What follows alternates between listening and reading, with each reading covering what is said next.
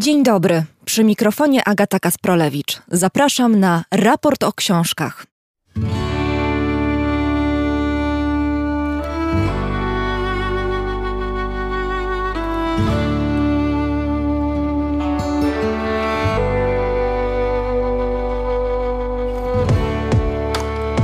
Czy wojna to czas na rozmowy o literaturze? Wielu ukraińskich pisarzy walczy na froncie. Wielu nie przestaje pisać.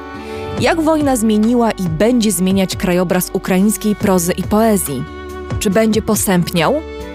A może literatura będzie siłą, która poniesie ukraińską duszę w tych dramatycznych czasach? Na te pytania poszukamy odpowiedzi w marcowym raporcie o książkach wraz z Bogdanem Zadurą, poetą i tłumaczem, który przełożył ogromną część ukraińskiej literatury na język polski. Połączymy się też z jednym z najciekawszych współczesnych ukraińskich pisarzy, Andrijem Bondarem. Raport o książkach istnieje dzięki państwu. To dowód na siłę, zarówno finansową, jak i duchową, którą dostajemy od naszych słuchaczy. Można nas wspierać na patronite.pl, do czego gorąco zachęcam. Nasz adres pozostaje bez zmian. Raportrosiaka małpa gmail.com. Jesteśmy w studiu Efektura w Warszawie. Program realizuje Chris Wawrzak. Grać będzie ukraiński kwartet Daka Braka z Kijowa, który przez ostatnie lata wszystkie swoje koncerty kończył zawołaniem: Koniec z Putinem, stop wojnie.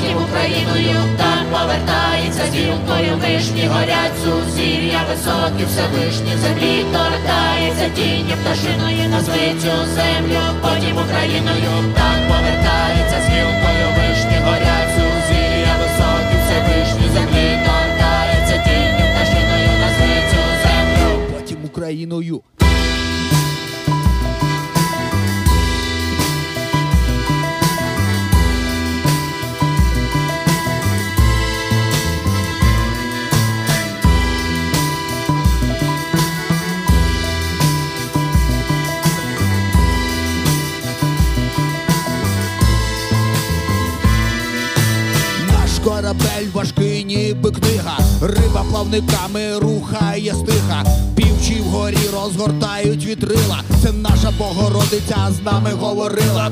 Давній корабель навантажений скарбами, пливає у поле золотими снопами, здіймається рікою, великою тривкою такою, тихою, глибокою такою. Повільний корабель вантажений піснями, темряву випалює сигнальними вогнями, пливе до нестями, пливе до знемоги, шукає землю, любові і тривоги. Це наша земля, плачена мовою, кривою, черневою, стежкою зимовою, теплою колянкою, подібною до квітки. Ми знаємо, хто ми, і знаємо звідки.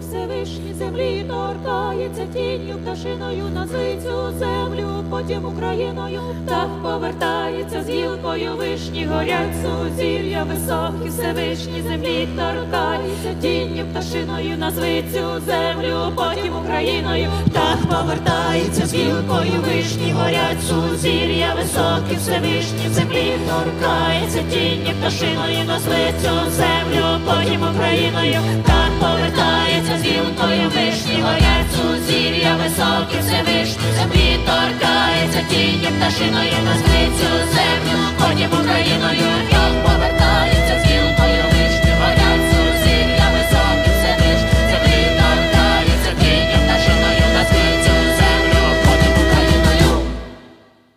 Serhii Żadan śpiewający poezję do muzyki zespołu Daka Braka otwiera ukraiński odcinek raportu o książkach. Ze mną w studiu jest Bohdan Zadura, poeta i tłumacz, któremu zawdzięczamy przekłady na język polski wierszy i prozy tak wybitnych ukraińskich twórców jak Serhii Żadan właśnie, Ołych Sencow, Andrzej Bondar, Artem Czech i wielu innych. Dzień dobry. Dzień dobry. Wymieniłam e, tylko kilka nazwisk ze znacznie dłuższej listy ukraińskich No i z pisarzy. nazwisk, nazwisk jak Dzwon, bo wiersze Jurija Andruchowicza też tłumaczyłem. Oczywiście, tylko właśnie od razu się usprawiedliwiam, że ta lista może wydawać się krótka, biorąc pod uwagę potencjał i literatury ukraińskiej, i też pańskiego dorobku jako tłumacza, ale przygotowałam te nazwiska y, tych autorów, których y, poezji i prozy będziemy dzisiaj słuchać. Zaczęliśmy od e, Serhija Żadana, co prawda po ukraińsku i w takiej muzycznej interpretacji. I może zostańmy przy tym nazwisku. Pisarz i nie tylko pisarz, bo jak mogliśmy usłyszeć przed chwilą, także muzyk. Znany w Polsce chyba przede wszystkim, a przynajmniej ostatnio może, ostatnio przede wszystkim z powieści Internat o wojnie na wschodzie Ukrainy, zgłoszony przez Komitet Nauk o Literaturze Polskiej Akademii Nauk do Nagrody Nobla. To ważny gest ze strony polskiego świata literackiego. Ważny natomiast nie wiem na ile już dokonany, bo medialne wiadomości jakby wyprzedzały samo wysłanie tego zgłoszenia. No ja tutaj byłbym absolutnie szczęśliwy, gdyby Sergii tę nagrodę dostał. Żartem sobie myślę, że mógłbym sądzić, że mam jakąś maleńką cegiełeczkę w tym, bo swego czasu opiekowałem się Serhijem wtedy, kiedy on był na stypendium Gaude Polonia w Warszawie. No i on wtedy po polsku nie mówił. Ja natomiast y, po ukraińsku nie mówiłem i to tak na boku z pewnym, może nie tyle wstydem, co niedogodnością pewną. Przyznaję się, że, że dzisiaj, jeżeli mówię, to, to po jakiejś wódce ewentualnie i największe osiągnięcie to była rozmowa radiowa w Łódzku parę lat temu, półgodzinna, po której zupełnie nie wiedziałem, czy moja rozmówczyni cokolwiek rozumiała z tego, co ja do niej mówiłem, starając się mówić po, po ukraińsku. Ale wracając do Serhija, to nasze pierwsze, pierwsze rozmowy, które były głównie milczeniami i właśnie znajdowaliśmy, nie ukrywam, porozumienie przy winie czy przywódce. Jeżeli już, to, to ja mówiłem po rosyjsku. To takie były początki, a zupełne prapoczątki to był rok 95, taki pierwszy numer literatury na świecie, zatytułowany Buba, Bu i inni, do którego to numeru ja tłumaczyłem trochę poetów i nawet wtedy jakieś pierwsze prozy starałem się tłumaczyć i wśród tych tłumaczonych był między innymi Serhii Żadan. Bolesne i niewygodne jest, kiedy wojna przetwarzana jest na literaturę. Bolesne nawet nie dla samego pisarza. Pisarze mają swoje relacje z bólem, niektórzy nawet go lubią, bardziej dla czytelnika. Tak o internacie pisał e, sam Serhii Żadan. I to rzeczywiście jest taki czas, kiedy wojna jest przetwarzana przez literaturę, ale też czas, kiedy pisarze i poeci zmieniają się w żołnierzy, tak jak właśnie Serhii Żadan, który walczy w Charkowie i zamiast pisać poezję, umieszcza w mediach społecznościowych relacje z tej wojny. Ta wojna tak naprawdę to się toczy już 8 lat i myślę do takiej fazy poprzedniej to właściwie ukraińscy pisarze się jakoś przyzwyczaili ta wojna teraz to jednak jest to zupełnie inna wojna. Natomiast e, no, znaczna część moich znajomych mimo wszystko pisze, kiedy wcześniej w 2014 roku przy Krymie, to ja też właściwie tak mogłem cokolwiek napisać, a przy przy Majdanie i przy rewolucji godności to nawet poemat, w którym stać mnie było na dystans i na poczucie humoru nawet. I wymieniałem wszystkich swoich znajomych, którzy przyszli mi na pamięć, których bym przyjął pod swój dach. Hotel Ukraina, hot, hot, hotel, ten hotel Ukraina. Natomiast teraz to popadłem w jakiś taki stupor i wydawało mi się, że napisać maile do tych kilkudziesięciu ludzi, których, których jakoś tam znam i których mam w pamięci, i co jak, jakieś banały takie, no to najpierw przez może dwa dni oglądałem nieustannie telewizję, co w którymś momencie stało się prawie niemożliwe, bo żona mnie poprosiła, żebym jednak tego telewizora nie włączał, bo bo nie może na to patrzeć. Więc siadłem do, do komputera, przypomniałem sobie o istnieniu takiego portalu Zbrucz i tam zacząłem maniakalnie wyszukiwać tekstów swoich przyjaciół i znajomych. I właściwie tak na zasadzie chowania się przed rzeczywistością niemal Zacząłem to tłumaczyć na polski tak trochę mechanicznie. Z jednej strony bardzo się cieszyłem z tych tekstów, bo skoro piszą i, i następnego dnia też jest nowy tekst, to znaczy, że żyją.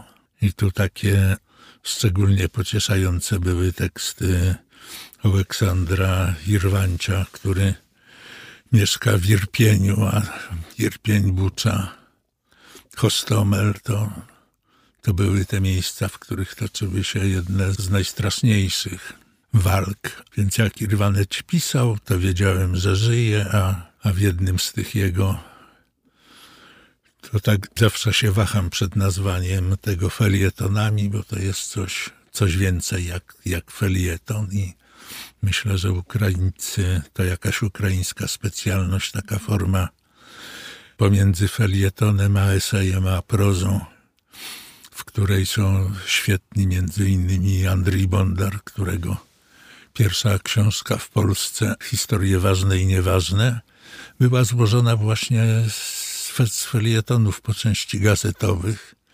I właściwie jak ten pomysł doszedł do skutku, to on się bardzo dziwił, że, że jest traktowany jako prozaik w Polsce, podczas kiedy sam o sobie w ten, w ten sposób nie myślał, a historie ważne i nieważne e, w 2012 roku bodaj trafiły do finałowej siódemki nagrody Angelus. Rzeczywiście ta krótka forma, krótkie opowiadania, miniatury nawet, y, to jest y, znak charakterystyczny w literaturze ukraińskiej. Tak mi się przynajmniej wydaje, bo i wspomniany przez pana Andrii Bondar, ale też y, Ołech Sencow, przecież znany bardziej może jako reżyser filmowy, przynajmniej znany może bardziej w tej roli na zachodzie, ale też wspaniałe, krótkie opowiadania i do tego wrócimy. Natomiast chciałabym jeszcze zostać przy poezji, przy poezji Serhija Żadana. Powiedział pan, e, słusznie zresztą bardzo, że ta wojna trwa znacznie dłużej. E, ona trwa od ośmiu lat i ona jest bardzo obecna. No, w, trak w trakcie drugiego Majdanu to on tak. został tam bardzo porządnie pobity, po czym był w Polsce właściwie na, na rekonwalescencji czas mm. jakiś. I ten ból, doświadczenie wojenne odcisnęły się na poezji Serhija Żadana. Posłuchajmy. Czyta Robert Czebotar.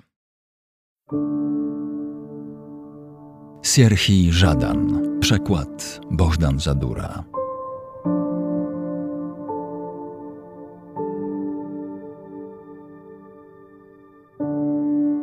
Bądźmy odważni tego lata Bądźmy cierpliwi, bądźmy hojni. Bądźmy gotowi zobaczyć cień śmierci w suchych, podlotkowych postaciach tegorocznych słoneczników. Kto wspomni to lato za jakieś dziesięć lat? Kto wspomni samotne, rozpalone słońce jego poranków?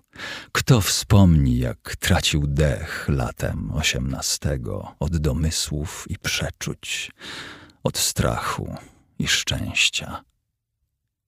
Wieczne polowanie na płochliwą, boską zdobycz, wieczne przeglądanie rzecznego dna, wieczne oddychanie trzcin, gonitwa tych niewesołych czasów epoka łowców ptaków, którzy trafiają we własne pułapki.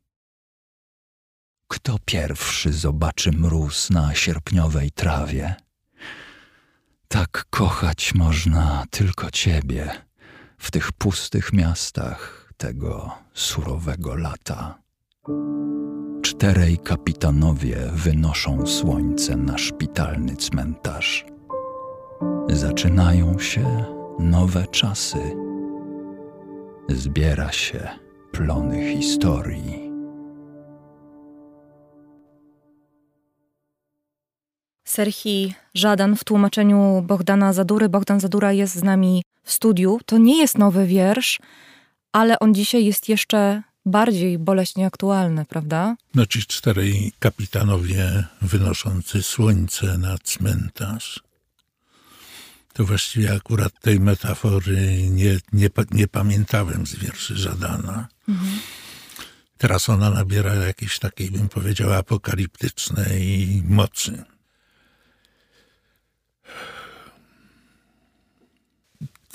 Wie pani, im jestem starszy, to właściwie trudniej mi się mówi o poezji.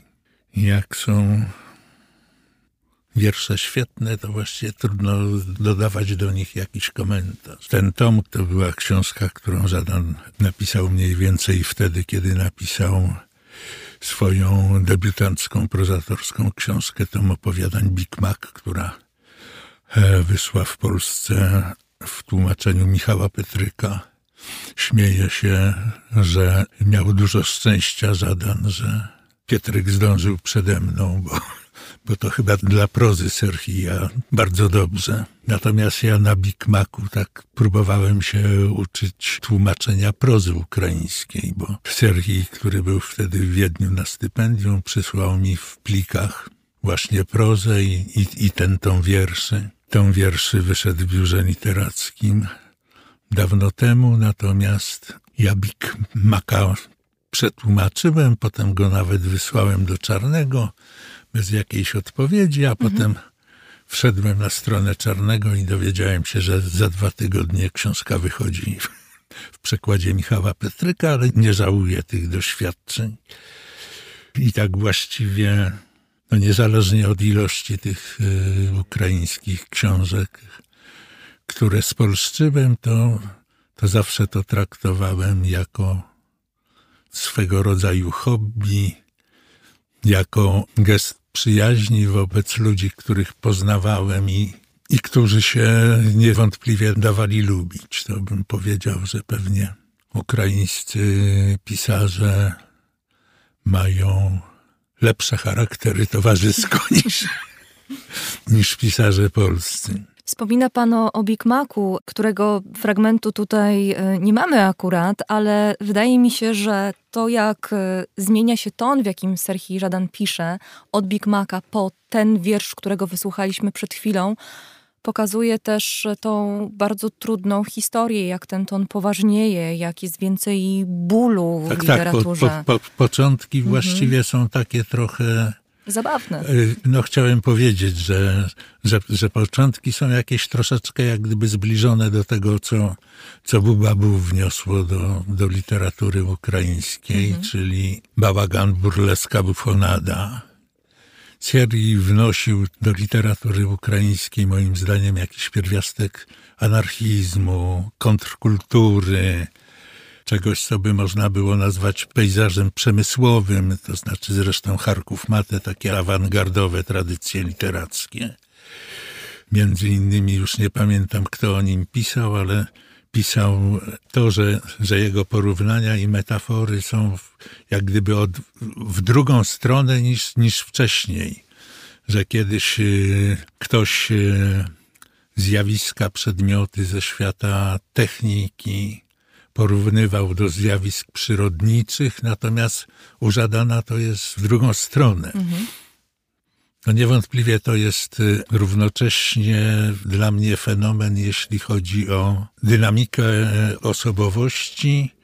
Parę razy widziałem go śpiewającego z jego zespołem e, Sobaki z kosmosu. No, dwie godziny obecności na scenie, na której przecież nie ma urządzenia, które się nazywa batut, a Siergi na tej scenie jest nieustannie w powietrzu. Podczas kiedy tak y, materialnie jest to szczu, szczupły, drobny, drobny, no, kiedyś mówiłem o nim, myślałem o nim per chłopak, no dzisiaj to już tak nie, nie, nie, nie, bardzo, nie bardzo wypada. Dziś dojrzały twórca, co słyszeliśmy w wierszu, Chciałabym, Panie Bogdanie, żebyśmy teraz porozmawiali o innym ukraińskim pisarzu, chyba jednym z najbardziej rozpoznawalnym na Zachodzie. Zresztą wspomnieliśmy już o nim.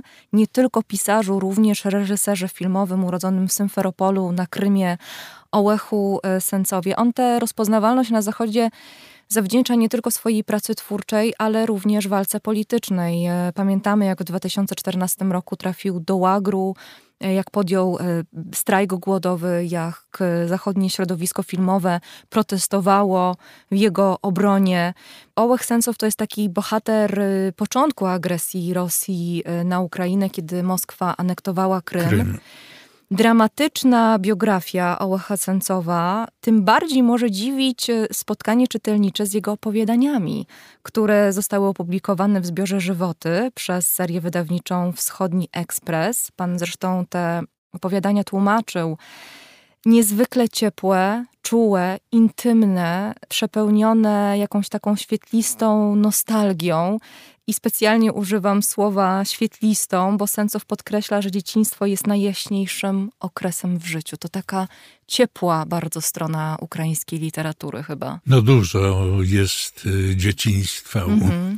u, u, bardzo różnych pisarzy. Natomiast jeśli, jeśli chodzi o Sencowa, to ja się pierwszy raz z, naz- z nazwiskiem zetknąłem gdzieś będąc y, tam już nie pamiętam, czy może w Czerniowcach, czy w Użgorodzie i w oknie sklepu, kawiarni, a może mieszkania na parterze po prostu była kartka z, z napisem Wolność dla Sęcowa. No i dopiero musiałem za, za, za, zapytać przyjaciół, kto to jest Sęcow, żeby wiedzieć. Później tłumaczyłem e, te opowiadania żywoty. To było jakieś nowe doświadczenie dla mnie, chociażby dlatego, że, że Sęcow pisze po rosyjsku. I żywoty były napisane po rosyjsku, i druga książka, która też wyszła w warsztatach kultury, zatytułowana Marketer. Trochę grubsza, trochę inna, zaraz powiem czemu. To też była pisana przez niego po rosyjsku. Na początku miałem taki stosunek do tego, troszeczkę bym powiedział, zdystansowany. To znaczy, wydawało mi się, że przy całym uroku to pisarstwo jest takie troszeczkę jak gdyby amatorskie w sensie trochę jakby naiwne, trochę jakby takie proś, prościutkie. Prościutkie zdania. Trochę, krótkie. trochę tak, Mhm. no porównanie jest zupełnie od, od sasa do lasa, ale można by było pomyśleć, że, że jest to troszeczkę tego typu rzecz, co pisanie e, Jana Himilsbacha. Mhm. No natomiast jednak jak przeczytałem opowiadanie o psie Mhm. i w trakcie tej lektury nie wypada tego mówić, ale się rozryczałem. Natomiast byłem sam bez, bez ludzi, więc to jakoś się z tego usprawiedliwiam. To doszedłem do wniosku, że jest to no nie tylko jak gdyby ho- hobby człowieka, który chce kręcić filmy, ale że, że w tej literaturze też, też ma coś do, do powiedzenia. I taką bardzo wrażliwą strunę dotyka, prawda? I w marketerze też to jest, chociaż w marketerze większość bohaterów jest trochę starsza niż, niż w żywotach, bo tam to są bo, bohaterami tych opowiadań z marketera są prze, w, znacznej mierze studenci e, z lat tej ostatniej dekady XX wieku z czasów, no nie takie jak, jak u nas, ale, ale jednak y, transformacji na Ukrainie, wchodzenia tego no, wo, wo, wolnego rynku, tych, tych przekrętów, y, re, rewolucji te, technologicznej, bo tam jeden, jeden z bohaterów zostaje wicemistrzem świata w, w, grach, w, grach, w grach komputerowych. Z tym, że Sencow jest to akurat chyba jed- jedyny wyjątek wśród autorów książek, których tłumaczyłem, bo jego akurat nigdy, nigdy nie poznałem. Chociaż jest to też pewnie je- jedyny autor w demonstracji, w takiej małej demonstracji przed ratuszem lubelskim w obronie Sencowa i wzy- wzywającej do jego uwolnienia na stopniach lubelskiego ratusza brałem kiedyś udział. Mówi pan, że nie poznał pan nigdy osobiście Sencowa, ale literacko poznał go pan poprzez to doświadczenie straszne łagru, którego dotknęła później tego, tego strajku głodowego. I tak sobie myślę, że w ogóle to takie paradoksalne, boleśnie paradoksalne, że ta przepełniona bólem historia Ukrainy przybliża nas, z, czytelników z Zachodu, do ukraińskiej literatury i o tym będziemy jeszcze rozmawiać, ale wspomniał Pan o opowiadaniu Pies e, ze zbioru opowiadań Żywoty. I rzeczywiście to jest niezwykle poruszające, wzruszające opowiadanie. I tak się składa, że właśnie to opowiadanie przygotowałam dla Państwa, żebyśmy teraz posłuchali, chociaż zestawiłam fragment opowiadania Dzieciństwo z fragmentem z opowiadania Pies czyta Robert Czebotar. Ołech Sencow. Zbiór opowiadań Żywoty. Przekład Bohdan Zadura.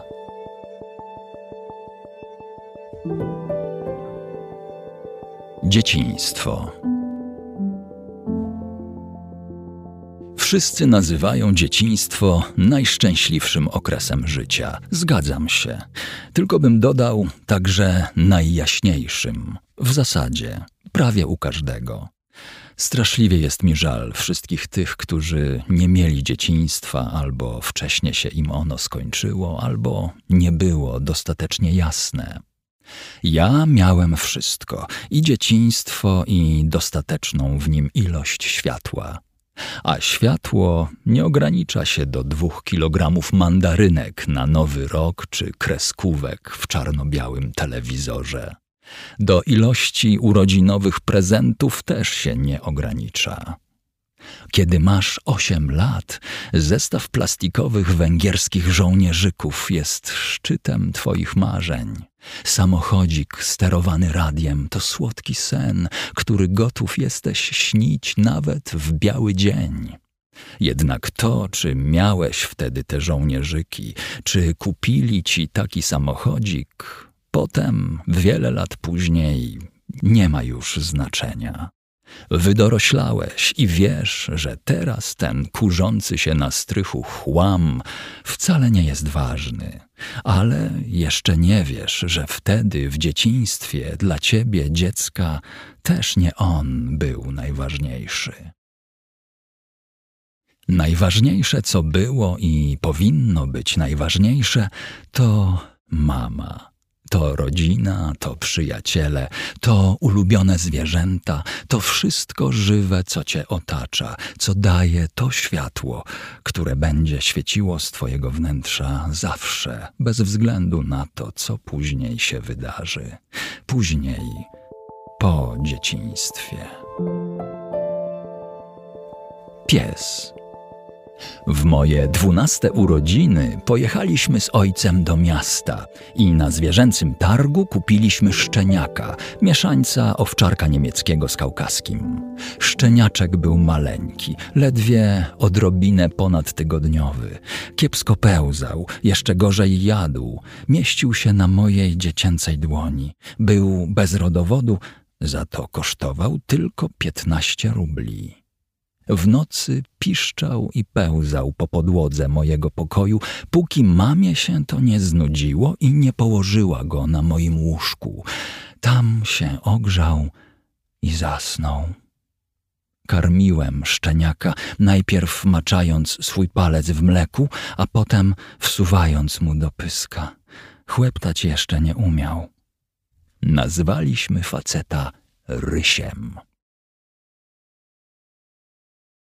Dzieciństwo to szczęśliwy okres. Dzięki Bogu miałem szczęśliwe dzieciństwo, a najcieplejszym i ukochanym miejscem w nim pozostał mój pies i spacery z nim. Jednak dzieciństwo stopniowo się kończyło, spacery z psem zmieniły się w nienawistny obowiązek, w pretekst, żeby popalić i pograć w karty z chłopakami w lesie. W letni czas poświęcałem więcej wieczorów kolegom i piłce niż spacerom z psem. I zawsze, widząc mnie idącego do bramy, ryś wyskakiwał z nadzieją ze swej budy. I prawie zawsze czekało go rozczarowanie. Najpierw za każdym razem się zatrzymywałem, głaskałem go, przepraszałem za to, że nie idziemy dziś na spacer – on lizał mnie po twarzy i się żegnaliśmy. Potem tylko poklepywałem go przed wyjściem, a potem już po prostu przechodziłem obok. Im do starszej klasy chodziłem, tym rzadziej spacerowaliśmy, tym mniej poświęcałem czasu swojemu psu. Potem spacery całkiem ustały. Pojawiły się nowe zainteresowania, przyjaciele, a pies odszedł na drugi plan. Jak kobieta, z którą dalej żyjesz, ale przestajesz ją zauważać. Potem skończyłem szkołę, pojechałem uczyć się do miasta i Rysia widziałem już tylko raz na tydzień. Głaskałem go przy spotkaniu, czasem na odchodnym Czy jeszcze go kochałem? Oczywiście, kochałem, ale ta miłość przypominała już przyzwyczajenie, miłość do staruszka. Ryś w tym czasie skończył już dziesięć lat, zaczął się starzeć. Czy on mnie kochał jak dawniej? Myślę, że tak, chociaż przez ostatnie lata zajmowała się nim już mama, karmiła go, spuszczała na noc na podwórko lub na ulicę, ale pies wybiera sobie jednego pana i zostaje oddany mu do końca. Ryś zaczął chorować, potem przysiadać na tylne łapy, rzadko wstawać, zaczął się reumatyzm. Z chorobą, którą ja sam na siebie ściągnąłem, w naszej rodzinie potrafiono walczyć. Zaczęliśmy robić mu takie jak trzeba zastrzyki. Ryś ożył, poweselał. Żył jeszcze półtora roku. Umierał długo i w męczarniach. Zanim zdecydowaliśmy usypiać go czy nie, było po wszystkim. Przyjechałem z miasta i na wózku w dużej skrzynce powiozłem go pochować. Ryś ze starości schudł prawie o połowę, ale mimo wszystko był jeszcze dość ciężki. Chowałem go sam, na ugorze stopniowo przechodzącym w wysypisko obok drogi do lasu, tej po której lubiliśmy chodzić. Wykopałem dół, położyłem w nim psa i zacząłem zakopywać. Nie miałem czym przykryć rysia i po pierwszej łopacie rzuconej na psi pysk zatrzymałem się. Było ciężko. Ręka się nie podnosiła. Po drugiej łopacie w oczach pojawiły mi się łzy. Kiedy ziemia przykryła psa, rzucać już było lżej. Nigdy bym nie myślał, że chować psa będzie mi ciężej niż ojca. Podobno nie ma złych ludzi, bywają tylko złe uczynki, to prawda. Chociaż niewiele dobrego jest w każdym człowieku. Na szczęście istnieje dobroć. I czym więcej dobroci w człowieku, tym on jest lepszy. Cała dobroć wpojona jest w dzieciństwie.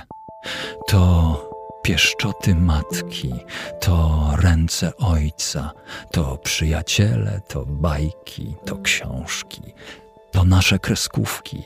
W mamuciątku płynącym do mamy na krze więcej jest dobroci niż we wszystkich fundacjach dobroczynnych razem wziętych. Jednak dobroć to także miłość. I nie tylko do rodziców, braci i dalszej rodziny, lecz również miłość do zwierząt, najlepiej do domowych i najlepiej do swoich.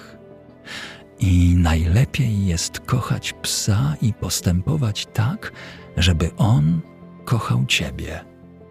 Koty, a tym bardziej papugi, nie potrafią kochać. Żyć potrafią, a kochać nie. Miłość do psa najbliższa jest miłości do kobiety. Mama może ciebie kochać, ale ona jeszcze musi kochać tatę, twoje siostry i braci, swoją mamę i tatę, a może też sąsiada Pietię, ale to już nie nasza sprawa. A pies będzie kochał tylko ciebie i będzie oddany tylko tobie. I niczego nie potrzebuje w zamian, oprócz Twojej miłości.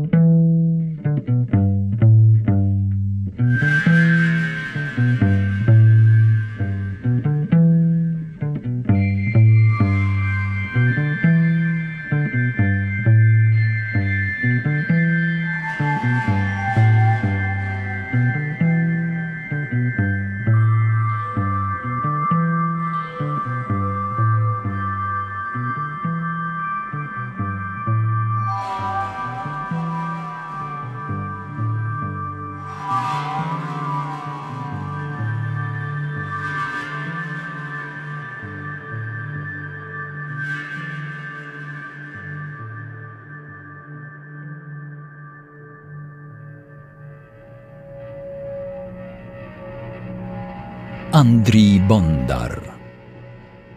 Wszyscy żywi, ze zbioru Nogami do przodu. Przekład Bohdan Zadura i Marek S. Zadura.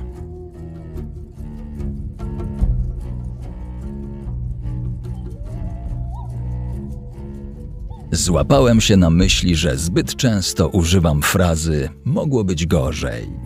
To znaczy, że wszystko mogło ułożyć się gorzej niż się ułożyło, choć ułożyło się jednak źle albo stosunkowo źle. Można to uznać za pewną próbę rehabilitacji przeszłości. W ten sposób umiarkowany optymista pokonuje sceptyka, albo na odwrót, nieważne. Ważne, że uniknęliśmy gorszego scenariusza, bo zawsze, w każdej sytuacji jest gorszy scenariusz. Spalili dom, dobrze, że nie spalili wsi. Spalili wieś, dobrze, że pozwolili ludziom uciec do lasu. Podpalili las, dobrze, że obok było pole. Na polu były miny i połowa chłopów zginęła, dobrze, że druga połowa ocalała. Za polem seria z wrogiego karabinu maszynowego skosiła połowę z tej ocalałej połowy chłopów. Dobrze, że drugiej połowie z tej ocalałej na polu minowym połowy udało się uciec. I tak dalej. Świadomość przetwarza fakty z przeszłości jako takie, które się już bezpowrotnie wydarzyły. To jest graniczny punkt tego gorszego, które się stało. W tym punkcie widzenia możliwe gorsze, które jednak się nie stało, nie konkuruje z lepszym, które mogło się stać, bo lepsze mimo wszystko się jak dotąd nie stało. Wprawdzie stało się to gorsze, ale jest ono do zniesienia i chwała Bogu wszyscy żywi, albo połowa, albo kilku ludzi, albo ktoś jeden ocalał i opowiada. Nieważne, mogło być gorzej bo jakby było całkiem źle, to by nie miał kto opowiedzieć. W głębi naszego lasu jest cudowna polana, przesmyki między koronami grubych, pięćdziesięcioletnich sosen stwarzają niewiarygodnie bajkowe wrażenie. Kiedy zachodzi słońce, jego promienie przebijają się przez korony drzew i padają na wysoką trawę. Można by tam kręcić filmy dla dzieci o elfach i trolach, gdyby je u nas kręcono. Szczególny kontrast polegał na tym, że polanę otaczał gęsty las. Przyjechaliśmy tam z przyjaciółmi parę dni temu. Gdy zbliżyliśmy się do tego miejsca, zauważyłem, że przed polaną zieje pustka. Z jednej strony, na całej jej długości, drwale wyrąbali gęsty las, niszcząc całego ducha tego miejsca, jego zaciszność i sens. Po głowie uporczywie krążyło mi zdanie, mogło być gorzej. Jednak nie wypowiedziałem go na głos.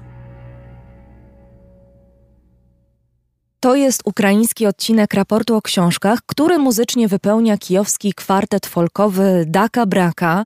Słyszeli Państwo utwór Baby, ale muzyka tego zespołu stanowi także tło dla fragmentów literackich, które prezentujemy, w tym tego ostatniego pióra Andrija Bondara. I łączymy się teraz z Andrijem Bondarem, który przebywa w zachodniej Ukrainie w bezpiecznym miejscu. Dzień dobry panu. Dzień dobry. Witaj, kochany. To jest zupełna nie, nie, nie, niespodzianka dla mnie. No. Cześć, cześć Bogdanie, cześć mój drogi. Cześć, cześć. Bardzo dziękuję, że znalazł Pan dla nas czas przede wszystkim. E, ja dodam tylko, że Andrii Bondar jest także tłumaczem polskiej literatury na język ukraiński, w tym poezji Bogdana Zadury tutaj obecnego. Nie mówiąc o Lordzie Jimie, którą to książkę skończył tłumaczyć, a ja pamiętam, że pierwsza taka wizytówka Andrija, kiedy go jeszcze nie znałem, to było to, że przetłumaczył na ukraiński Ferdydurk. a potem również transatlantyk dużo później. Więc e, pan Andrii Bondar nie tylko wspaniały pisarz, ale również, e, również poeta, również e, tłumacz. Mhm. Przepraszam, tutaj bym zaoponował, bo to również przy określeniu poeta wydaje mi się troszeczkę ob, ob, obniżające rangę tej poezji. A nie chcielibyśmy tego abyśmy, robić, abyśmy, zwłaszcza dziś. Abyśmy nie chcieli. Oczywiście. Panie Andriju, wojna rzuca cień na wszystko, także na literaturę. I tak sobie myślę, że to krótkie opowiadanie, którego przed chwilą wysłuchaliśmy, napisane z lekkością charakterystyczną dla, dla pańskiej prozy, gdzie bawi się pan trochę tą frazą mogło być gorzej. Dziś wybrzmiewa zupełnie inaczej, zyskuje takie ciężkie, ponure znaczenie, prawda? No tak, to chyba y, było napisane przed rewolucją 13-14 roku, czyli to jest jakby takie tło, w którym e, żyjemy od wielu lat, więc dla nas te wszystkie wydarzenia ostatnich dni to jakby takie e, zaostrzenie tej sytuacji, tej atmosfery, oczywiście zagrożenia, które mieliśmy zawsze, od zawsze, czyli te wszystkie lata, ukraińska kultura i w ogóle naród ukraiński, społeczeństwo ukraińskie istniało w takiej e, sytuacji e, ciągłego konfliktu z kulturą rosyjską, która w gruncie rzeczy rozpatrywała e, kulturę ukraińską jako młodszą siostrę, więc zawsze byliśmy jakby w takiej sytuacji, kiedy już Ukraina została niepodległa w 1991 roku. E, nadal patrzyli na nas zawsze jakby na takich niedoległych młodszych braci. No a my jakby e, cały czas mieliśmy kłopoty z tożsamością, czyli patrząc na cały ten kraj, na Ukrainę, zawsze wchodziła w grę ta formuła wymyślona przez e, mojego dobrego też mistrza. E, Bohdan jest mistrzem, a ten, e, a, ten, a ten człowiek też jest moim mistrzem. Mówię o Mykole Repczuku, który wymyślił taką, taką formułę dwie Ukrainy, tak? że, jest, że jest jakaś taka proeuropejska, czyli ukraińska Ukraina i ta prorosyjska. No ale ta wojna pokazała, że nie ma tych dwóch Ukrain, że jest, że jest ten naród, ten naród jednak już ma wspólną tożsamość i w tej chwili chyba już bez, bez żadnej szansy, żeby była ta Ukraina podzielona, czyli każdy walczy, Mariupol walczy, Odessa walczy, Czernichów walczy i, i, i te miasta, miasta pod Kijowem, e, które są już e, prawie doszczętnie znisz, zniszczone, na przykład Hostomel lub Bucza, te, te, te, miejsca, w których w tym rejonie właściwie przez 9 lat mieszkałem. Potem przyjechałem do Kijowa, ale cały czas e, myślę o tych ludziach, e, którzy zostali tam w tym piekle po prostu. I wczoraj na przykład mój najlepszy przyjaciel, który nie ma nic wspólnego z kulturą ukraińską, ale jest moim przyjacielem, on jest okulista przyjechał w drugi dzień wojny do swoich e, rodziców, którzy tam mieszkali w Buczy i przesiedział z nimi 13 dni bez prądu, bez wody, bez ogrzewania. I wczoraj mu się udało w jakiś sposób wyjechać stamtąd. Więc wczoraj, wczoraj byłem chyba najszczęśliwszym człowiekiem na świecie. On jest teraz w Kijowie, on walczy, on e, wrócił natychmiast, wrócił e, do pracy, więc ratuje ludzi. Ja bardzo się cieszę. On powiedział, że nigdzie nie wyjedzie, on zostaje tam w Kijowie i jak trzeba będzie, to on będzie walczył. Więc y, jest taka sytuacja, że my jesteśmy zagrożeni, oczywiście, no ale, ale w jakimś sensie, w jakimś sensie ta sytuacja nas wzmacnia. My o, oczywiście nie mamy dużo rezerwów wewnętrznych, pijemy różne środki znieczulające, żeby, żeby spać. Ja nie spałem 11 dni, więc wyobraża sobie pierwsze 11 dni tej wojny, więc pani sobie wyobraża że każdy jest w takiej sytuacji, że ja spałem cały czas, spałem w spodniach i w, w swetrze, więc żeby, żeby, żeby w razie czego, w razie czego schować się w ukryciu. Dzisiaj na przykład trzy razy był alarm, alarm powietrzny i dzisiaj przyleciało nam kilka rakiet balistycznych, więc pod jakimś względem oczywiście jestem w bardziej e, jakby bezpiecznej sytuacji, ale nie ma, nie ma nikogo w tym kraju, który może powiedzieć, że jest bezpieczny. Pan powiedział, e, że ta wojna, że to e, niebezpieczeństwo, to zagrożenie mm, nieustające wzmacnia Ukrainę, jednoczy ją i chyba też myślę, że zadaje kłam takiej propagandowej myśli, którą rozsiewał y, Władimir Putin o tym, że nie ma narodu ukraińskiego, prawda? Mhm. Że, że to tak naprawdę nie istnieje, a przecież istnieje. To obserwujemy każdego dnia, obserwując tą bohaterską walkę Ukraińców i Ukrainek. Ale chciałam zapytać, e, jak to się w literaturze też manifestowało? A wie pani co, po 14 roku to już nie mieliśmy za, żadnych złudzeń, więc e, pisaliśmy o tym jakby w, w tle tej literatury ta wojna oczywiście istniała i moja żona pisarka Sofia Andruchowicz, która napisała bardzo grub, grubą powieść e, na 830 stron właśnie o tej wojnie. E, no, e, my mieliśmy jakby świadomość tego, że jednak na nas czeka wielka wojna z, z Rosją. Nie było to zaskoczeniem lub niespodzianką, ale oczywiście Oczywiście e, ten putinowski pomysł o tym, że mhm. Ukrainy, Ukraińców nie istnieje, no to po prostu, po prostu kalka jakby z tej kanonicznej pozycji hitlerowskiej, że nie istniało też Słowian żadnych, e, że, że to niewolnicy i tak dalej. Czyli z jednej strony nas nie istnieje, ale z drugiej strony jesteśmy jednym narodem, jedynym narodem jakby z Rosjanami i ta pozycja była i nadal jest schizofreniczna. My wszyscy rozumiemy o co chodzi. Czyli jakby Ukrainiec w wyobrażeniu Putina i jego propagandystów może istnieć tylko w jednej postaci, czyli albo martwy, albo zrusyfikowany. Czyli jest tak, że Ukrainiec albo martwy, albo nie Ukrainiec. No to, no to właśnie Putin i jego wojsko, jego całe wojsko zobaczyli, co, jest, co to jest Ukraina, bo, bo jednak my y, bijemy ich na, na froncie, więc y, oni mogą, oczywiście oni mogą zrujnować na przykład Kijów lub Charków, co patrzymy już od wielu dni, patrzymy jak, jak e, rzuca się bomby, mhm. rakiety balistyczne na, na Charków, na ludzi, jak e, e, został zniszczony dom porodowy, nie wiem jak po polsku, w Mariupolu.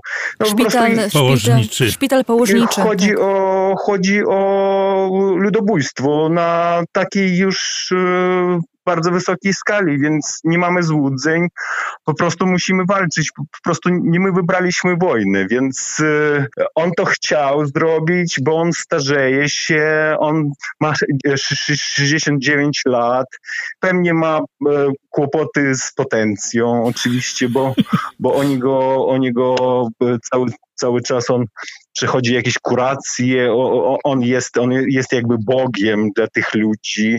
I kiedy się mówi na przykład, że, że Rosja jest jakaś inna, my w to nie, nie wierzymy, temu nie ufamy i my mamy świadomość tego, że Putin jest Rosją i Rosja jest Putinem, że, że to jak jest jedność i my nie rozumiemy oczywiście tego pomysłu, że jest jakaś inna Rosja i nie ma po prostu. Nie ma, bo jej nie słychać i nie było słychać wciąż w ciągu tych ostatnich e, ośmiu lat. Za to bardzo głośno i bardzo mocno słychać Ukrainę i głos ukraiński.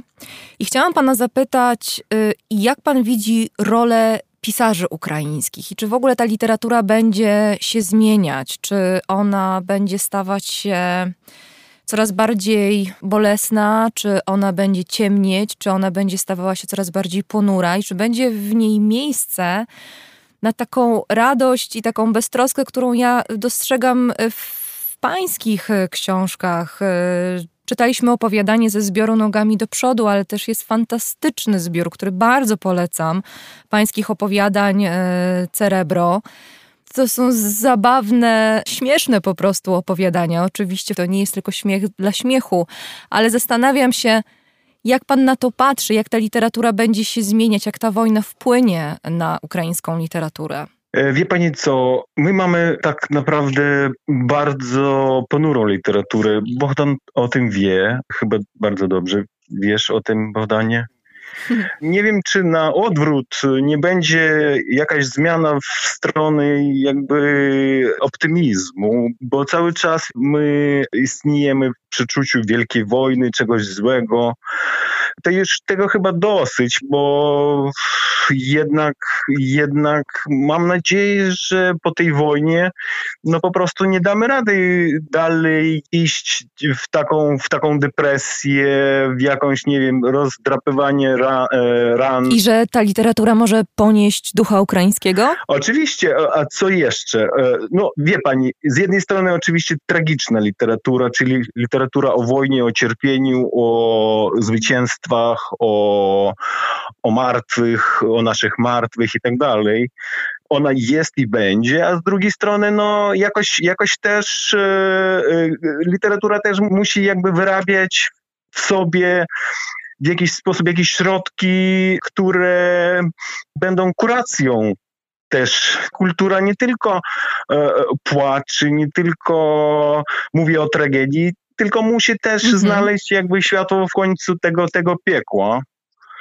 I ja mam nadzieję, że obok tej literatury, oczywiście, obok tej literatury poważnej, takiej e, naprawdę, naprawdę zmierzającej się z pytaniami ostatecznymi, będzie też literatura leka, literatura mniej poważna, która, która też była oczywiście zawsze z nami. My jesteśmy jakby hmm, między Kotlerewskim i Szywczenkiem istniejemy, między y, dwoma prądami literatury tej mm, tak zwanej prześmiewczej.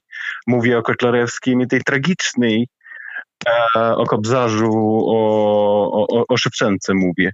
To, to się zaczęło jeszcze w wieku XIX, no ale, ale nadal istnieje. No, literatura jest złożona, jest skomplikowana, w niej musi być wszystko, bo my jesteśmy społeczeństwem już dojrzałym, więc nie musimy iść w jakimś jednym kierunku. Hmm. Andrzej Bondar, ukraiński pisarz, ale również tłumacz, e, był gościem raportu o książkach. Panie Andriju, bardzo panu dziękuję za tę rozmowę. Ja wam też bardzo dziękuję, bardzo dziękuję Bohdanie, bardzo cię ściskam, bardzo dziękuję za wszystko, co robicie i w ogóle Polacy jesteście po prostu tak fantastyczni, że, że po prostu nie mam słów. Zanim się pożegnamy, to tylko chciałem ci powiedzieć, że słuchając teraz tego opowiadania o pięknej polanie w środku lasu, nie tylko sobie pomyślałem, co w tej sytuacji to raczej niestosowne, nie tylko sobie pomyślałem o, o Puszczy Białowieskiej sprzed paru lat, ale również sobie przypomniałem te sosny, wśród których chodziliśmy kiedyś pod Kijowem z tobą i przypomniałem sobie tego wspaniałego czarnego psa Hawę, której się bardzo bałem, a, a, a, która, już, która już nie żyje, a która z taką gracją wskakiwała do twojego, do bagażnika twojego samochodu. Tak, zostawiłem ten samochód, bo po prostu po prostu nie mogłem y, po dwóch dniach y, tego niespania, nie mogłem go prowadzić, więc zostawiłem, nie wiem co z samochodem, nie wiem co z daczą pod Kijowem. Y, tam teraz był, dotychczas był ruski but, także rosyjski but, także wiesz co, wrócimy tam, wrócimy tam, przyjedziesz do mnie i po prostu, po prostu zrobimy tam ucztę kiedyś. Pamiętam tamtą noc przy, przy, przy grillu, przy ognisku, kiedy na niebie nie było widać niczego prócz, tak, tak, prócz tak. gwiazd. Tak, i to będzie. Życzymy w sobie wszystkim, ale przede wszystkim y, życzę panu, panie Andriju i, i Ukraińcom tego, żeby takie piękne noce, gdzie można patrzeć w niebo i wyglądać gwiazd, żeby jak najszybciej Wróciły. wróciły. Bardzo dziękujemy. Ściskam cię. Do, do usłyszenia, do usłyszenia. Trzymamy się. Dziękuję bardzo. Do usłyszenia. Dziękuję. Do usłyszenia, Pani Agato. Bogdanie, ściskam Cię. I teraz czas na ostatni fragment literacki. Opowieść o doświadczeniu trzydziestokilkuletniego kijowianina, który jedzie na wojnę. Ale to nie jest książka o wojnie, tylko o tym, jak człowiek zmienia się na wojnie.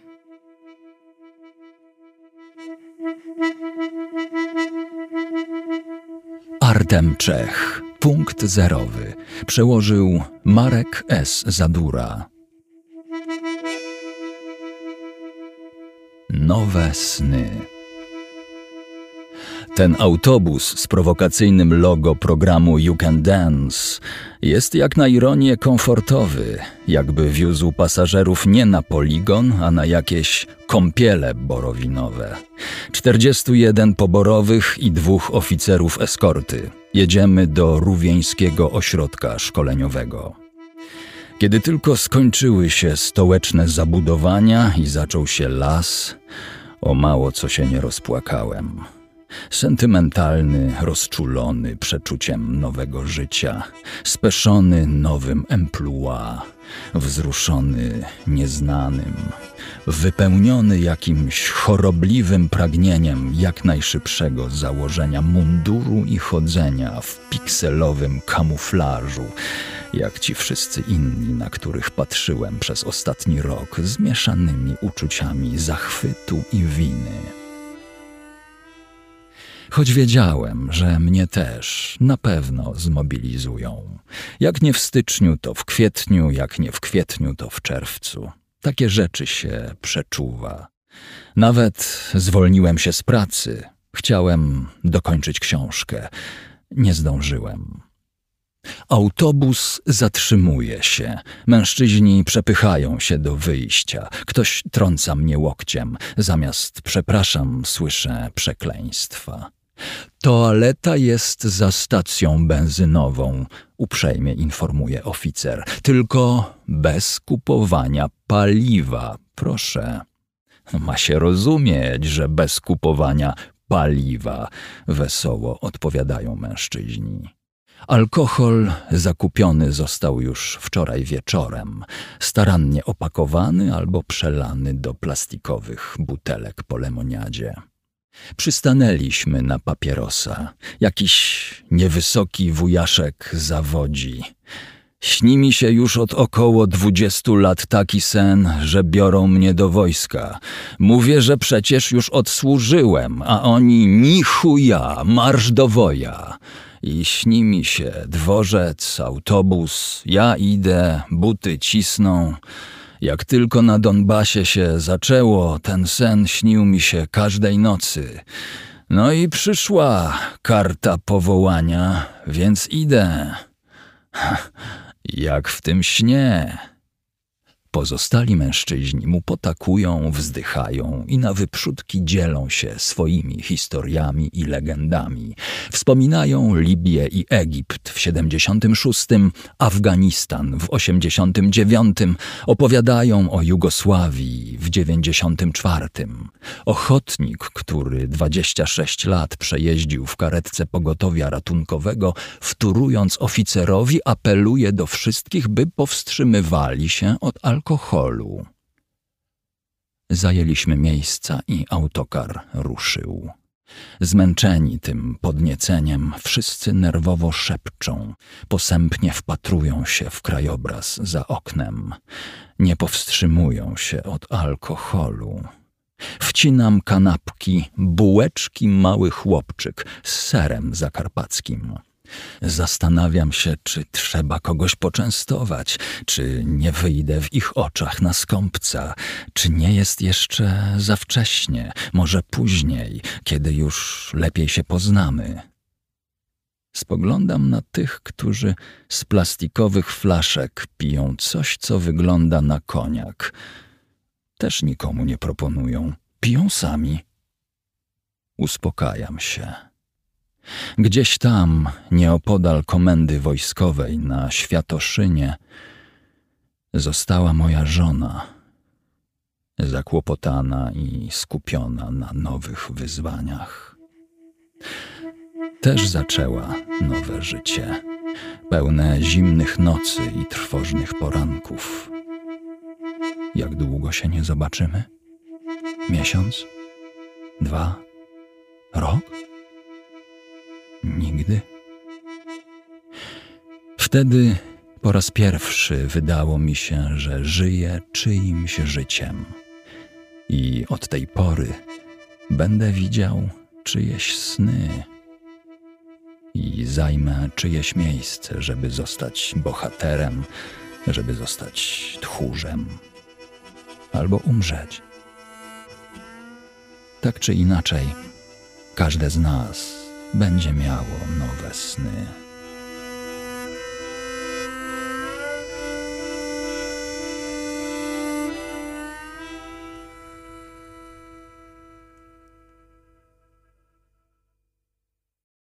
Ze mną w studiu cały czas Bohdan Zadura. Punkt zerowy Artema Czecha przetłumaczył na język polski e, pana syn, Marek S. Zadura. I to jest, mam wrażenie, kolejny fragment literacki pochodzący z książki wydanej kilka lat temu, który słucha się jak reportaż pisany na naszych oczach. No tak. Zresztą parę dni temu, może przedwczoraj, y, o czym Marek dowiedział się z Facebooka Iryny Ciłyk, Artem Czech poszedł znowu do wojska. To tak troszeczkę poza nurtem naszej rozmowy, ale często odnoszę takie wrażenie, jak, jak, jak pewne rzeczy za, za, zataczają koło i nie, nie, niespodziewanie się zazębiają. Mhm. O punkcie zerowym dowiedziałem się od Andrija Bondara, który nie tylko tę książkę mi polecił, ale mi ją przysłał nawet. I ponieważ wydawało mi się, że mój syn sobie z nią poradzi le, lepiej niż ja, ze względu chociażby na obeznanie w takiej terminologii wojskowej, uzbrojenia i niewątpliwie większą biegłość w wyszukiwaniu tych rzeczy w internecie, no to go namówiłem, a wcze, wcze, wcześniej parę rzeczy robiliśmy razem, między innymi właśnie Bondara. Inna taka historia z tym Andryjem związana, to on mnie poznał z Kateriną Babkiną, gdzieś może w 2008 roku, kiedy jechaliśmy z Boryspola do Czerniowców na festiwal Meridian Czernowic. Dwoma busami, te busy na jakimś parkingu się za, zatrzymały i Andrzej, który jechał w drugim, właśnie poznał mnie z Katią, która wtedy wyglądała na nastolatkę, może miała za sobą jakiś jeden tom wierszy i, i się okazało, że, że jak pierwszym moim autorem w finale Angelusa był Andrzej, to ileś tam lat później Katia tę nagrodę zdobyła. Natomiast wracając do tego, co Bondar mówił, i do Pani pytania o, o, o charakter literatury ukraińskiej w przyszłości, to mnie się wydaje z tego, mhm. co czytam, a to śledzę na bieżąco felietony czy eseje Bondara, Bojczenki, Lubki, Wasyla Machny, który co prawda mieszka w Nowym Jorku od dwudziestu paru lat, Tarasa Prochaśki, Jurija Andruchowicza, Wynneczuka, to jednak w tych tekstach pojawia się taki optymizm, którego nawet ja w sobie nie potrafiłem znaleźć i, i wykrzesać. I na przykład Lubka mówi, że naj, najgorsze były pierwsze dni, mhm. kiedy po paru godzinach snu ze strachem e, sięgał po smartfona i i, czytał wiadomości, bo bał się, że, że w ciągu tych paru godzin, kiedy spał, to Kijów padł. Tak teraz już nie ma, nie ma takiej obawy i właściwie jest pewien, że Kijów nie padnie. I w ostatnim jego tekście starał się udowodnić tę tezę, dlaczego Kijów nie padnie i dlaczego Putin atakując Kijów skazał się na porażkę. Że nigdy nie lubił Lubka Kijowa i nie lubił paradoksalnie za to, za, za co podziwiał. To znaczy za, za, za, za miliony ludzi, za ten tłum, w którym człowiek jest samotny, za, za męczące przestrzenie, za kontrasty między biedą i bogactwem, a równocześnie przez zbytnią centralizację to właściwie Kijów wessał z całej Ukrainy ludzi utalentowanych i ludzi sukcesu. I nie, nie, nie ma wątpliwości, że jak im się tysiące rzeczy wspaniale udawały, to tak równie wspaniale eh, trudno jest to wy, wy, wypowiadać, te słowa, że równie wspaniale będzie im szło zabijanie rosyjskich żołnierzy. Mhm. Że dla niego Kijów to jest właściwie enklawa Unii Europejskiej w, w, całej Ukrainie i że to jest marzenie ukraińskie, którego Ukraińcy nie mogą dać sobie siebie pozbawić. Mimo, że na przykład ten spokojny raj klasy średniej, jaką jaką właśnie były te podkijowskie przedmieścia Hostomel, Irpień, Bucza, zostały tak potraktowane, jak, jak, jak zostały. Zmienia się całkowicie krajobraz i życia ludzi, i krajobraz miast, i krajobraz literatury. Bardzo piękne jest to, co powiedział Andrzej Bondar, że on wierzy w to, że, czy też przeczuwa, że ta literatura ukraińska nie podda się ponurej wojnie, że będzie w niej być może więcej światła, że być może to będzie taka siła, która będzie unosić, unosić e, Ukraińców. Oby tak było. Ale na koniec naszej rozmowy chciałam trochę odwrócić to pytanie, bo myślę, że literatura dokonuje się dopiero wtedy, kiedy jest czytana. Nie wystarczy jej pisać, trzeba też ją czytać. I tutaj pytanie o nas, o czytelników z Polski, o czytelników e, z innych europejskich e, państw.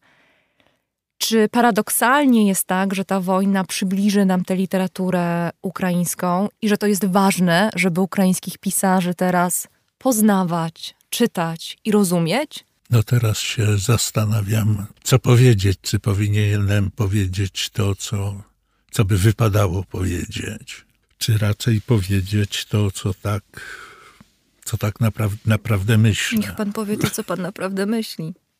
Zawsze mnie, de, mnie denerwuje to, że, że tego typu sy, sytuacje pozaliterackie są jak gdyby szansą dla literatury. Mhm.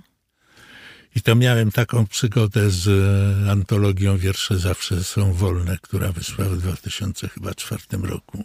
No i która jak na stosunki polskie literackie właściwie od, mogę powiedzieć, że odniosła sukces. Miała parę wydań, stosunkowo dużo recenzji było, ta książka do dzisiaj wraca. Ale przecież to kwestia czystego przypadku, bo ja tę antologię, kiedy ją robiłem, nawet nie myślałem, że będzie jakaś pomarańczowa rewolucja i Ukraina znajdzie się na czołówce doniesień ze świata. Nawet więcej, kiedy Bondar przyjeżdżał do Puław i do Lublina w takiej pomarańczowej kurtce, która sprawiała, że upadabniał się do pracownika służby drogowej, bo ją było widać z bardzo daleka. I miał taki sam pomarańczowy plecak. To w gruncie rzeczy nie, wie, nie wiedziałem, co to jest. No, myślałem sobie, jest, jest młodym człowiekiem w wieku mojego syna, no może ma prawo do ekstrawagancji. No i dopiero za, za jakiś czas niezbyt długi, ale dowiedziałem się, że, że ten kolor pomarańczowy, no to, to jednak był kolorem znaczącym. Wydaje mi się, że ta literatura jest na tyle ciekawa, że jak ktoś w ogóle jeszcze czyta, to powinien ją czytać niezależnie od czasu, od czasu i, od, i od tego, co, co się dzieje na, na, na, świe, na świecie i tam. Czy ona jest taka ponura, o czym rzekomo świetnie wiem, jak Andrzej mówi? To wydaje mi się, że, je, że jednak jest y, bardzo różnorodna. I myślę, że potrafi nie tylko płaczem i modlitwami reagować na, na szalenie trudne sytuacje. To taki przykład, y, to w Polsce nie wyszło, nas y, w samej Ukrainie pisarz jest stosunkowo mało znany, bo to wszyscy właściwie moi znajomi poeci, pisarze, krytycy ukraińscy o jego istnieniu dowiadywali się ode mnie. Jewchen Brusłynowski, który w dziesiątą rocznicę Czarnobyla wydał kalendarz Brusłynowskiego, taką książkę w postaci ściennego kalendarza z odrywanymi kartkami mhm. w małym formacie, która się zaczyna od odezwy do, do narodu. 28 kwietnia 1986 roku na Ukrainie zatrzymał się czas. I ten kalendarz rzeczywiście tak y, dni biegną narastająco, czyli jest tam 3000 któryś dzień kwietnia 86 roku. Książeczka jest, była bardzo urocza, takie troszeczkę silvarerum, trochę panoptikum, gdzie są i wiersze, i odezwy pierwszomajowe, jakieś krótkie opowiadanka. No i właśnie i to, to jest taki przykład, że no, na szalenie dramatyczne wydarzenie pisarz może zareagować i, i w taki sposób. Nie pomniejszając niczego, a równocześnie, no, wydaje mi się, że dopóki ludzkość ma jeszcze chociaż cień nawet czarnego poczucia humoru, to to jeszcze jest jak, jak, jakaś szansa. Tu nie, nie mówię tego w, w odniesieniu do samej Ukrainy i do tego, co się teraz dzieje, bo, bo poczucie humoru tu za dużo nie w tej chwili, nie w literaturze, to pewnie o niczym nie będzie decydowało. Natomiast gdyby poczucie humoru jakieś mieli agresorzy, no to może by tej agresji w ogóle nie było. Bogdan Zadura, poeta i tłumacz, był gościem raportu o książkach. Bardzo panu dziękuję. Ja bardzo dziękuję za zaproszenie i dziękuję bardzo za, za tę niespodziankę, którą był telefon do Andrija, do Andrija Bondera. Bondera. Bardzo dziękuję. Dziękuję pięknie. Dziękuję także Państwu i obiecuję, że to nie koniec rozmów w raporcie o książkach o literaturze ukraińskiej. Będą kolejne spotkania z ukraińskimi pisarzami i pisarkami oczywiście i opowieści o ich książkach. A wszystko to jest możliwe dzięki Państwa wsparciu.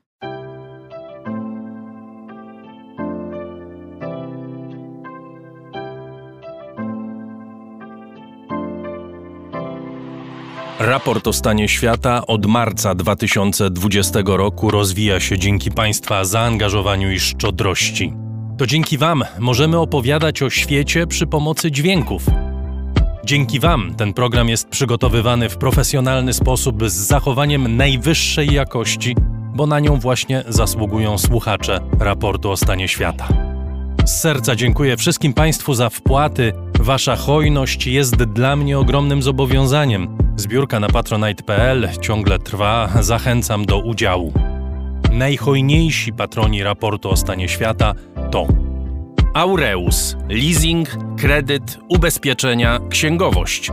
Sprawdź nas na www.aureus.pl.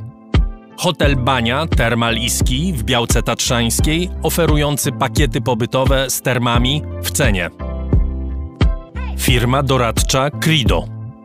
Handyhand.pl Zapewnimy nadzór nad Twoją budową, sprawdzimy stan techniczny lokalu przed zakupem lub odbierzemy go od dewelopera. Sebastian Kazek, EduNavigator, szkolenia z pierwszej pomocy. Studia MBA dla branży IT w Polsko-Japońskiej Akademii Technik Komputerowych Warszawa, Gdańsk, Bytom. Firma Venterm z Niepołomic, generalny wykonawca instalacji sanitarnych i odnawialnych źródeł energii. Catering dietetyczny Lightbox, oferujący dietę pudełkową z wyborem potraw z różnych kuchni świata. Michał Małkiewicz. Firma Software Mill. Od zawsze zdalni programują dla całego świata. Dom wydawniczy Muza, bo świat nie jest nam obojętny. Uber. Myślimy globalnie, działamy lokalnie. A także firma Ampio Smart Home. BIMV.pl. Kursy online dla inżynierów.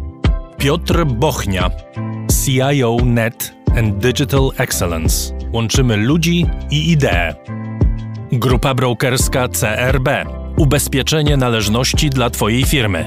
Bezpłatne porównanie ofert www.grupacrb.pl. Mariusz Drużyński. Agata Fischer. Galmet. Polskie pompy ciepła. Marek Jerzewski. JMP. Z miłości do sportu, z najlepszych tkanin w sercu Podhala szyjemy dla Was porządną odzież. Palarnia kawy La Cafo z Augustowa. LSB Data. Dedykowane aplikacje internetowe dla biznesu. Masz pomysł? Zrealizujemy go. lsbdata.com Gosia i Michał Kowalczewscy. Alan Meller. Aplikacja Moja Gazetka. Polska proekologiczna aplikacja zakupowa z gazetkami promocyjnymi i nie tylko.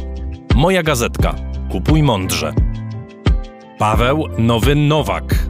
Oil Medica. Kosmetyki pod Twoją marką. Firma Prosper z Sosnowca. Hurtownia elektroenergetyczna i właściciel marki Czystuś. Wydawnictwo SQN.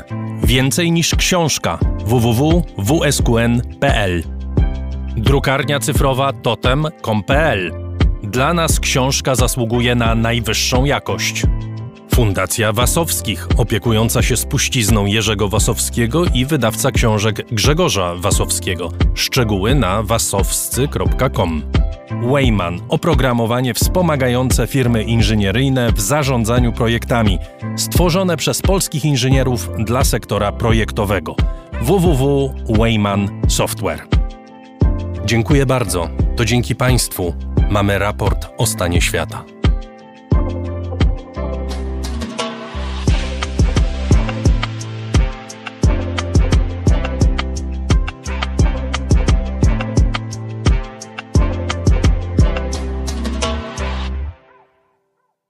I to już wszystko w tym odcinku raportu o książkach. Chris Wawrzak i Agata Kasprolewicz. Do usłyszenia. I na koniec muzyka zespołu Daka Braka.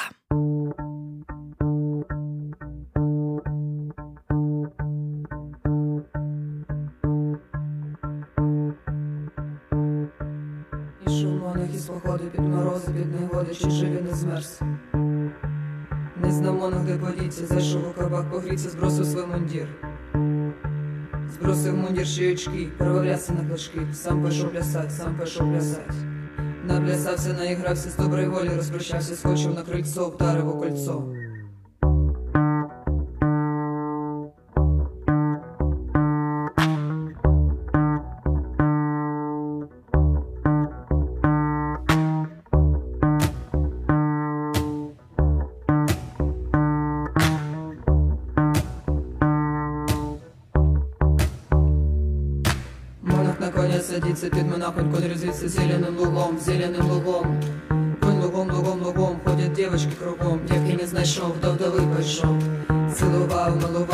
Роздушею називав, закричав ура, закричав ура.